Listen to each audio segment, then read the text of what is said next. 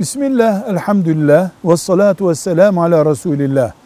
Allah'tan korkan Müslüman bir erkeğin kıyafetinin yedi temel özelliği şudur. Bir, kıyafet kibir çağrıştırmaz.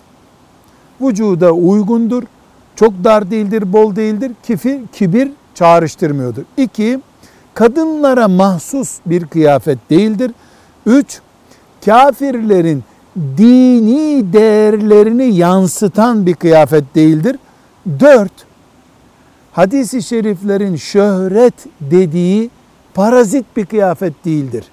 5 milyonluk bir şehirde hiç kimsenin giymediği dikkat çekmek için giyilmiş bir kıyafet değildir.